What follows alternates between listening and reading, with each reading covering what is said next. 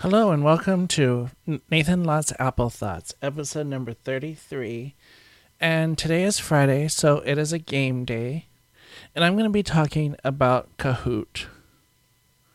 Kahoot is a game that you play with other people based on quizzes and trivia or educational topics.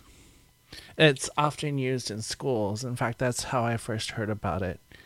I've seen this game played in schools where I sub. So the teacher sets up the host account and then all the students join in on their own device. There are a ton of quizzes that you can choose from. Some created by teachers, some by students. You can create your own quizzes or by companies like Kahoot themselves, Britannica, Disney, and more. I recently started playing Kahoot with my family, airplayed to the Apple TV. And you can either play in live mode, which includes player versus player. Your device hosts a match, which means you need another device if you want to play yourself. And then other people enter a code to join the match on their own devices. There's also team versus team, where players huddle around one device and join as a team. Live mode also means you can play with Apple's new SharePlay in iOS 15 via FaceTime. I haven't tried it, but I saw it demoed on iOS today on the Twit network. There are also study groups, and these games are self paced. Kahoot, the live mode in Kahoot is very much time driven, and it's to be as fast as you can be.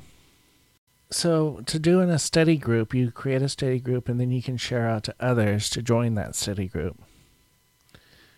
There are tons of topics you can ch- choose from, as I said, ra- ranging from those designed by rank amateurs. I saw one on state capitals where they spelled the word capital wrong the whole time C A P I T O L, which is actually the building, not the capital of a state, which is C A P I T A L.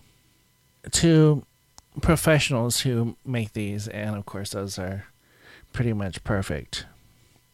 Most quizzes are multiple choice, where each device sees the color and the shape for each choice, and then the choice text is shown on the main screen or on the host device. This is how I've been playing with the family via Apple TV and airplaying it. Quizzes can also feature multiple answers, polls, short answers that you type in, and true and false questions.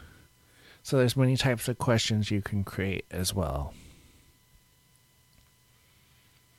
That's going to do it for this episode though. It's not a whole lot more to talk about it. Just there's a ton to choose from. If you would like to contact me, you can email nathanlott at icloud.com or comment at nlat.me on the blog. Thanks for listening and talk to you tomorrow.